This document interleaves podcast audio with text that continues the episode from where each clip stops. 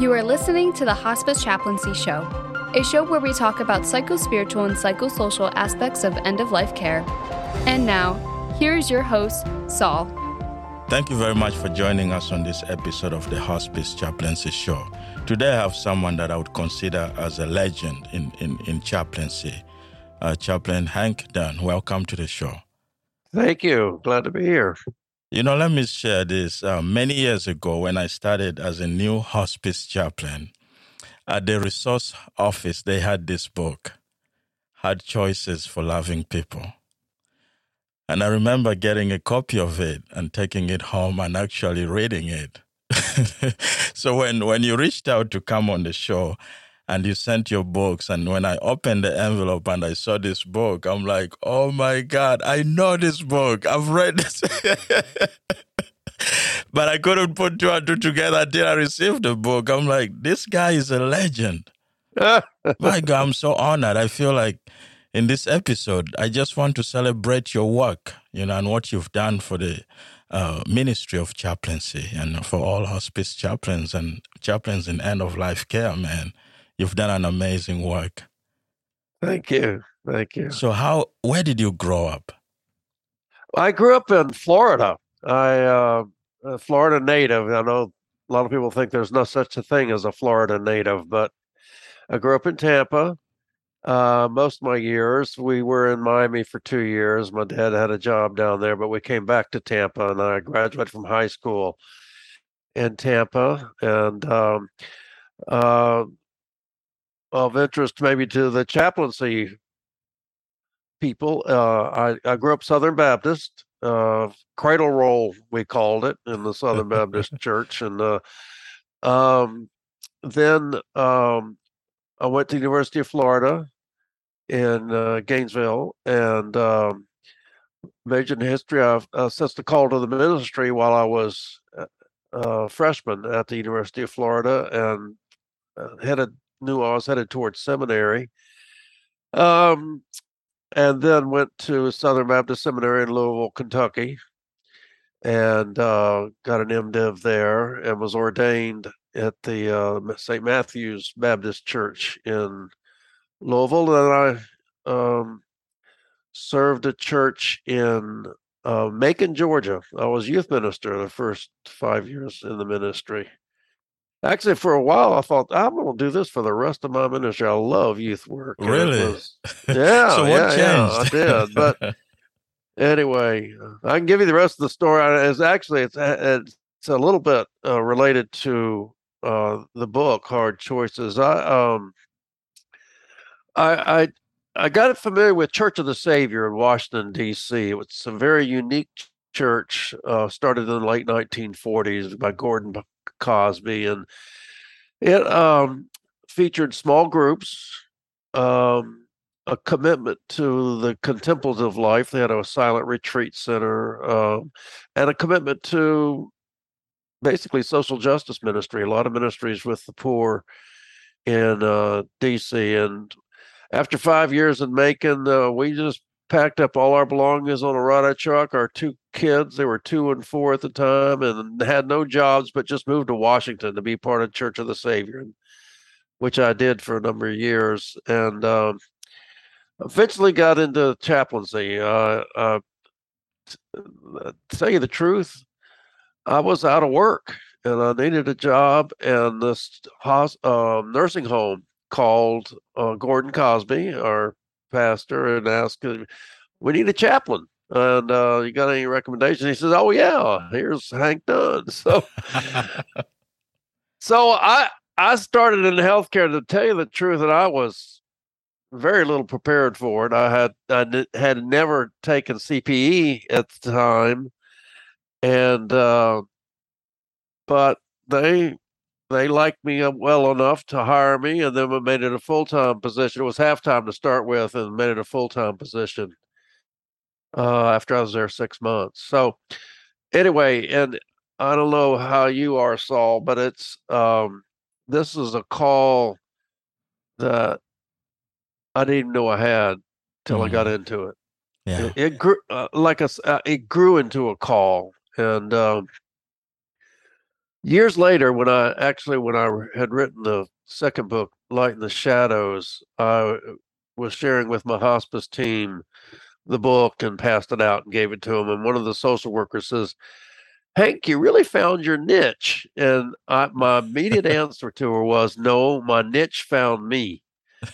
and uh, so all that's to say is uh, at uh, hospice and chaplaincy, because I was a nursing home chaplain for 12 years and then a hospice chaplain since. And uh, so hospice and did and I, I actually carried a beeper uh, and phone for a local hospital. I did a lot of hospital chaplaincy as a volunteer too. So I had all three areas. What was the foundation for writing this book? Hard choices yeah, for loving people? great question. Um, so I started as a nursing home 1983 in Virginia, uh, Northern Virginia, DC suburbs of Fairfax. And Virginia passed a Natural Death Act in 1983. And our nursing home was very, unique. We had a, uh, it was a fri- private, for profit, family owned nursing home, uh, standalone. It was not a part of a chain. And they actually had a lawyer on the staff. The owner did a lot of investing in real estate. So he had a, a lawyer that was on the ch- staff of the nursing home full time, which was unusual. It was unusual to have a full time chaplain. But the nursing home said, "Well, what are we going to do about this Natural Death Act?" And they said, "We're going, well, let's tell every patient and family about their right to refuse treatment, their right to an advance directive." And Hank, we want you to do that.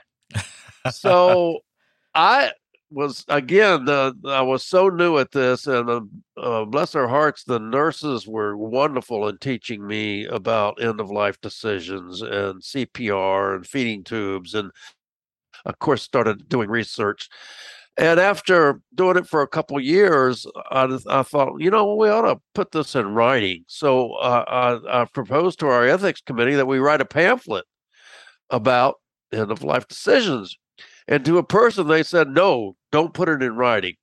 so, so I didn't until the a study came out in uh, about 1986, 87, 88, somewhere around there, of um, CPR done at uh, Houston VA Hospital, and all the the results of CPR for all those patients at the VA over a certain period of time, not one survived over age 70. And uh, I thought, oh my gosh, we got to get this information in people's hands. So I wrote a draft, circulated the draft to the ethics committee, and they, uh, to a person, said, "Oh, this is great. Let's do it." So it's it's one of those things that's easier to get forgiveness than permission. So uh, so that was it. So we we published it and printed it, and it was just for the patients and families at Fairfax Nursing Center. And as an afterthought, we sent it out to 100 nursing homes in Virginia. And out of that 100 that we sent out to these nursing homes, we sold about 4,000 copies. Hmm. So we knew we had something here. And this was 1991. And those who have been around chaplaincy for a while might remember that 1991 was when the Patient Self Determination Act kicked in. And that was a law that's still on the books, a federal law that everybody who receives federal funds, every um, hospital, nursing home, hospice program that gets federal funds, has to inform patients and families of their right to refuse treatment and their right to an advance directive, which my little booklet did. It was only like 36 pages at the time. Hmm. And so we we uh, sent out copies to every nursing home, hospital, and hospital in the country over the next two years. And it just started selling like hotcakes because people were scrambling. How are we going to fulfill this law? So I was very fortunate to have this confluence of events that I wrote this, the law came into effect. People were looking for something to help them tell patients and families about end of life decisions. And uh, the rest is history. It's it's now in the sixth edition. It's sold about four million copies, and as you said, you found it when you got into hospice chaplaincy. So uh, it's still still selling very well, and I'm, I'm very fortunate to have stumbled upon it. It's really amazing that uh, the moment needed a book like this, and then you're able to give birth and imagination to this wonderful book. Uh, what were the hard choices during the time of your writing? Yeah. Okay. When I first wrote, I was a nursing home chaplain. And um, so I did a, a, chapter on CPR, and that's the, still is the kind of the main choice that people have to decide when for themselves or for caring for a family member of end of life decisions, whether we do CPR or not. Um, the success of CPR has not really improved that much over the 50 years or so that it's been done. It's about 15, 17% of hospice ho- hospital patients who get CPR survive to be discharged from the hospital. So it's it's uh, uh, not very successful itself, but we know um, it doesn't work for people in the terminal phase of an illness. It doesn't work for um, uh, people with multiple problems. And it doesn't work for people who are, do not live independently. So that's going to be all your nursing home patients, assisted living patients. Uh, oh, let me back off. Not all your nursing home patients. Those that might be in the nursing home for rehab that do not have multiple problems might might survive the CPR, but it's a very low survival rate. But what uh, one of the things that I've added in the book, and I, I, I think people kind of respond to that this mainly is an emotional, spiritual decision, hmm. and it's it's formed in the sense of a medical decision to de- decide about CPR, but you're really deciding, can I let go? Can I let go and let things be? Is it can I let go and let mom die? I mean, uh, hmm. uh, now in reality, doing CPR is not going to save them, but it feels like I'm making a decision to let them die. And I think many times it's a horrible position to put families in to have to decide whether to let mom die or not. The truth is, she's going to die anyway. So, um, so CPR was uh, one of the big decisions uh, when I first wrote the book, and then feeding tubes and um, it's uh, hard because um, especially if you've been keeping someone alive with a feeding tube for months if not years and then have to decide whether we're going to stop this and let them die. It feels like i'm killing them even though they're dying from the condition that rendered them unable to eat. So um, i felt that was important to have a chapter on that. Uh, fortunately for um, the uh, over the six editions of the book, uh, we've uh, getting more and more research on feeding tubes, especially for dementia patients. Mm. When I first started doing this um, back in the 1990s, uh, there was a, a, research report done in about 2001, and about 30% of advanced dementia patients in nursing homes had a feeding tube. And what the new research started showing in the late 1990s and early 2000s was it doesn't help these patients at all. It doesn't even help them live longer. It just mm-hmm. makes them more miserable. And so, fortunately, over the last 20 years or so, there's been a reduction in the number of advanced dementia patients getting feeding tubes. And um, uh, I like to think maybe my book has had some help. But uh, the research on it, there is a thing that came out um, that uh, uh, helped docs make a decision and families make a decision about feeding tubes for advanced dementia patients. And anyway, so those were the two big ones. Then I added um, in the 1994 edition, I added a chapter on hospice. So these three decisions CPR, feeding tubes, and when it's time to shift to hospice or palliative care, comfort care only, uh, were the big decisions. Uh, and one other for nursing home patients, especially, was hospitalization. So those are kind of the four big decisions that families and patients face at the end of life, CPR, feeding tubes, hospitalization, and witness shift to hospice approach. And and those are, like you said, those are in most cases spiritual issues that manifest themselves to the you know POA or the family members like that. Yeah, uh, yeah, yeah. That's why it, it, turned out. You know, when they they turned to me, I I had actually at the nurse at the uh, um, nursing home ethics committee when they we we decided, oh, we're going to tell all patients and families about this stuff. Uh, and Hank, we want you to do that. Well, I just moved from being a half-time chaplain to a full-time chaplain, and I'm I'm guessing the administration kind of think, well, we got all these chaplain hours. What's he going to do all that time? But it was a great blessing because then I just started sitting down with patients, with families, and sometimes the presence of a nurse to help me explain the the medical side of it. And it it really was the right decision because uh, you know they were going to have to talk to the doc anyway. If i talk to them about cpr i can't write a no cpr order. The doc has to write it. So i, I tell this families or the patients or i tell the doc if it was with the patient you know mrs so and so says she doesn't want cpr you need to talk to her about that. So the doc had to end up take, talking to the family or patient anyway.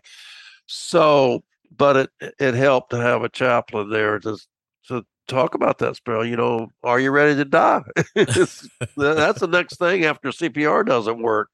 Hmm. And uh, and so it it it really it, it opened up a lot of uh, pastoral care care opportunities.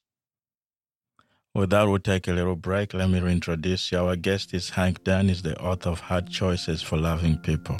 We'll be right back. Continuing to be a leader in the field of spiritual care at the end of life, Hospice Chaplaincy provides high quality professional development webinars that will improve your practice of spiritual care at the end of life. Check out our latest webinars at www.hospicechaplaincy.com. I'm Saul Ebema. We continue our conversation with Hank Dunn. Um, I remember we had a patient uh, who was in a hospice inpatient, and um, the daughter just wanted to keep him uh, on feeding tubes. And despite of all the encouragement from the hospice team, that it's actually not helping. So when I sat to talk with her and why are you doing this? She's like, this feels like I'm giving up on my father.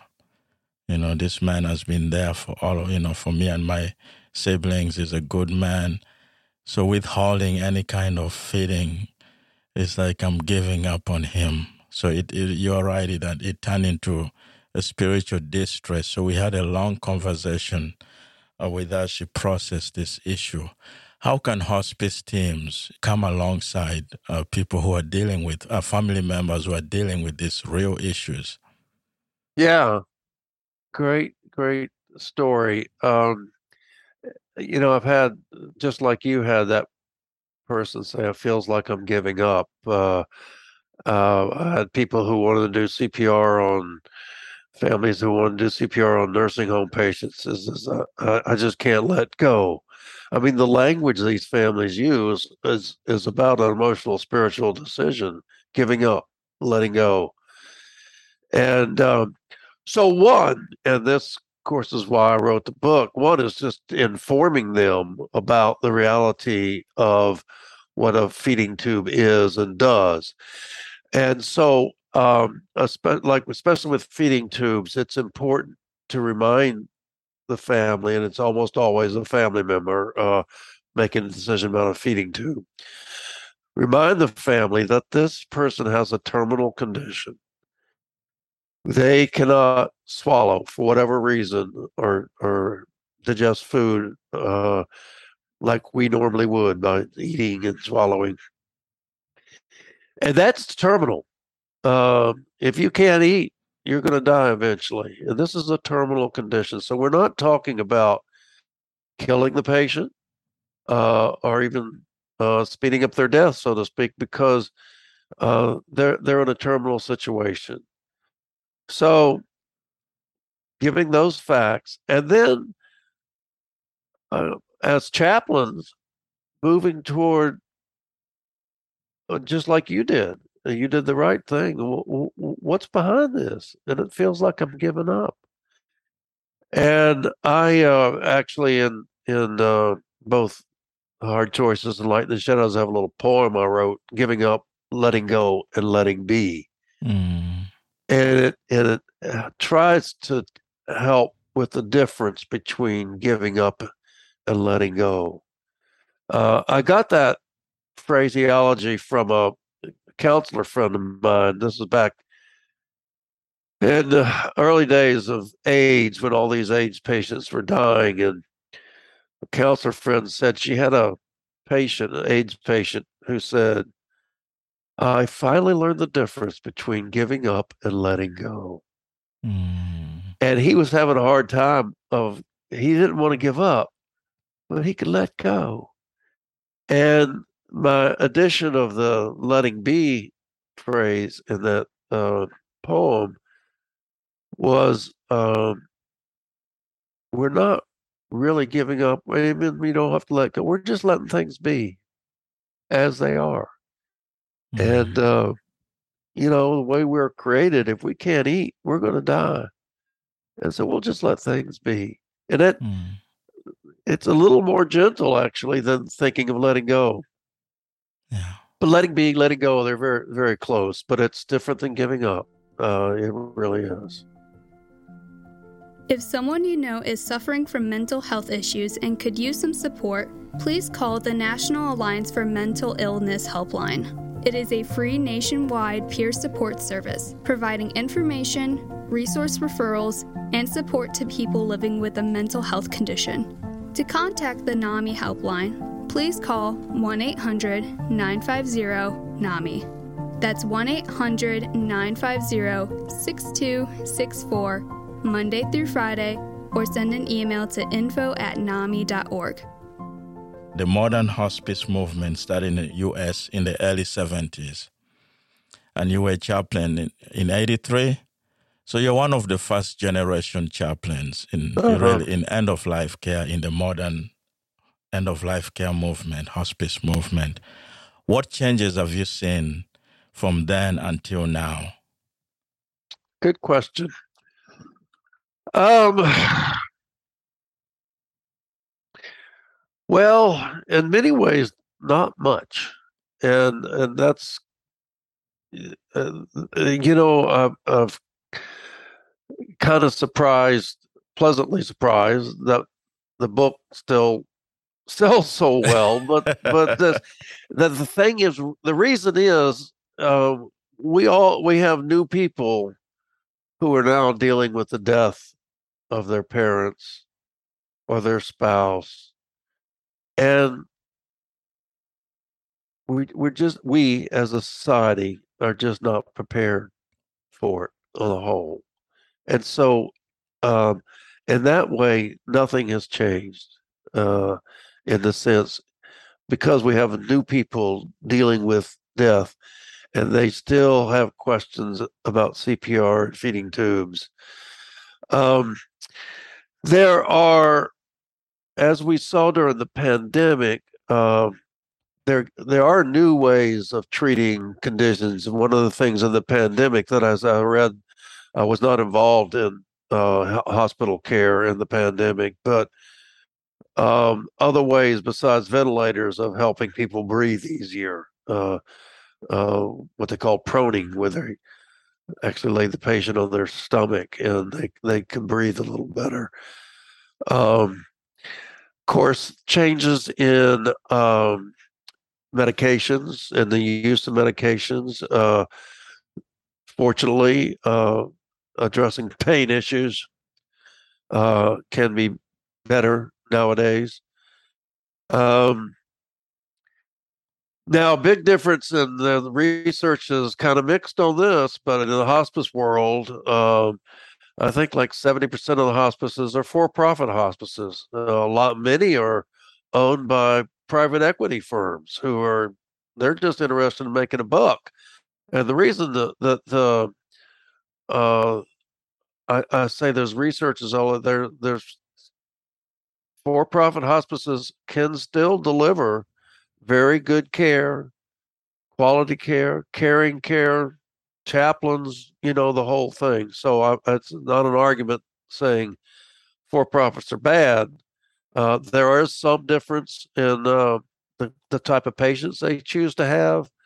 And uh, there might be some evidence that uh, the nonprofits end up with the more costly patients and the for profits don't. But again, on the delivery of care, uh, you know, I know many people who work for for profit hospices. I've always worked for nonprofits, but um, uh, just because the nonprofit doesn't mean they don't care about money. that's, that's and, and any of us who've worked for nonprofits know they're they're looking for you know the, how those chaplain hours are being spent and what we're spending on literature and yeah so um, again even though it's not a not a profit we we still we in the nonprofit world do care about money and i uh, we don't need to get into that discussion but um, so all that's to say is uh, uh, hospices whether profit or for profit are, are, are can deliver can deliver and do deliver very good quality care. So the so, point is that um, end of life care, due to you know fin- financial motivations, end of life care uh, has changed, right? As in a sense, there's more motivation to make money, which in some cases dilutes the care. In some cases, the care remains of good quality. Yeah, yeah, yeah. yeah and I know, I'm sure your listeners are all over the, the field as far as if, if they're a profit, nonprofit, or for profit. Uh, I know the frontline workers, whether in a nonprofit or for profit, are there by the same motivation. We care about these people. Sure, I want a job and I want a paycheck, but uh, uh, I'm doing this because I care, and uh, that doesn't change. Yeah. Your second book, Light in the Shadows, what was the motivation yeah. behind that? All book? right. So I've been talking to these patients and families for a number of years, and I still ran into some of these families that understood everything that's in the hard choices that CPR doesn't work for certain patients, the feeding tubes are bad for certain patients, and yet they just couldn't get to letting go. So um, in, in hard choices, the last section of the book is on the emotional and spiritual issues, and so what I did is basically expanded that to uh, a whole new booklet with short pieces on different aspects of the emotional spiritual issues. So I have a thing on forgiveness, uh, uh, a thing on letting go and letting be, um, things on you know saying goodbye. Um, uh, what I consider some of the central issues that I've run into, plus not only that I ran into in my ministry, but also in the research and the literature, uh, what people are struggling with. Uh, letting go of control uh, is a big one. And uh, uh, so, Light the Shadows, they're short devotional, if you will, pieces. Um, you can just read it, you know, in five minutes in one sitting and put it down and pick it up again. Uh, I know families are taking care of these folks don't have a lot of time. Uh, terminally ill people sometimes are just too tired to read long things. So I wrote it in a way that you can just pick it up and read one thing and put it down, and then pick up and read something else later and put it down. So that's what Light in the Shadows is all. It's basically a follow up to hard choices. Uh, hard choices is, is, your basic thing. I mean, I sell many more of those than the light and the shadows, but but it's it's still uh, chaplains like it a lot. I had one chaplain tell me she worked in the uh, emergency room and she liked to give light and the shadows in the emergency room, which just totally surprised me. But she recognized these people who rushed in here with you know grandma them beating on her chest. They they need to work with letting go here. So anyhow, um, uh, the shadows. It is. It is a really wonderful book, uh, the, and the devotionals are really small but uh, powerful. I'm I'm here on page sixty-seven. I don't know if you have your book with you. Yeah. Uh, but I wanted to read uh, a little bit there on page sixty-eight. Um, quick story on this. Yes And, and it, in Light in the Shadows, I have it uh, earlier as a um, poem, Giving Up and Letting Go. And I, I did a second edition and I added this to it. And when I did the first uh, uh, did editions of of uh, Hard Choices Loving People, when I did the 2001 edition, I sent it out and I had the poem in there, Giving Up and Letting Go. Mm. And Joanne Lynn, who is a hospice guru doc, she has done tons of research. I sent a, a copy out to her and she wrote in the margin, she says, Hank, I've stopped talking to families about letting go and I talk about letting be.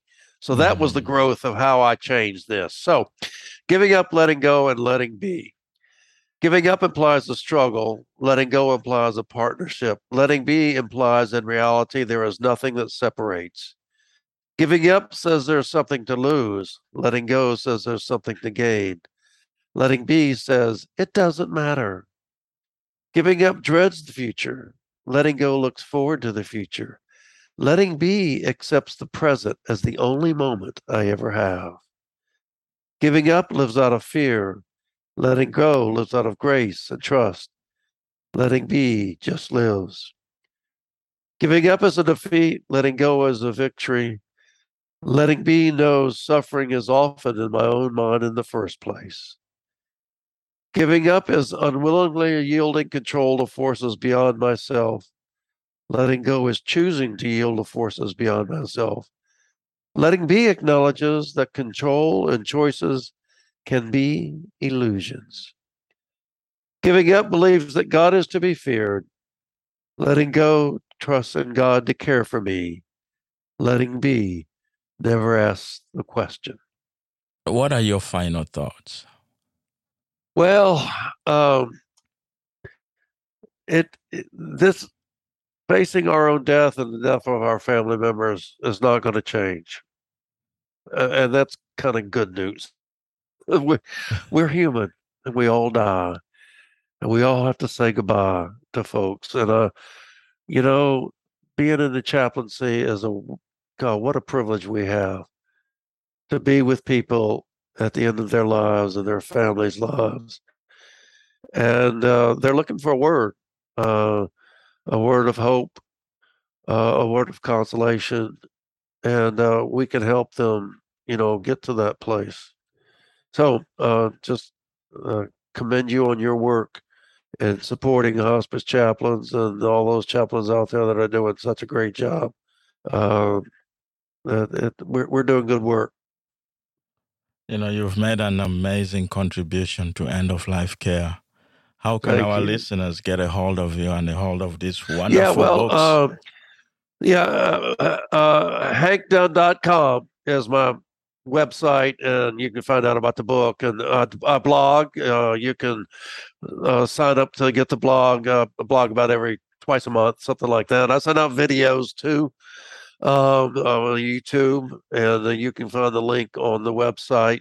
Hey, I'm at uh, Hospice Chaplain Hank on uh, Instagram. I'd love for you to follow me there, and uh, and you can get my book on Amazon too. If you just find one, you have on Amazon Prime, get it on Amazon. But if you're buying the bulk, definitely get it from a website because there's bulk discounts starting at 10 and then you know buy a 100 you buy a thousand they're so much cheaper so uh, uh, do think of the website hankdunn.com Hank, man, thank you. For, to me, in my eyes, you're a proper legend in this field. So it's really has been an honor uh, to talk to you. And um, I know this is a beginning of a good uh, friendship here.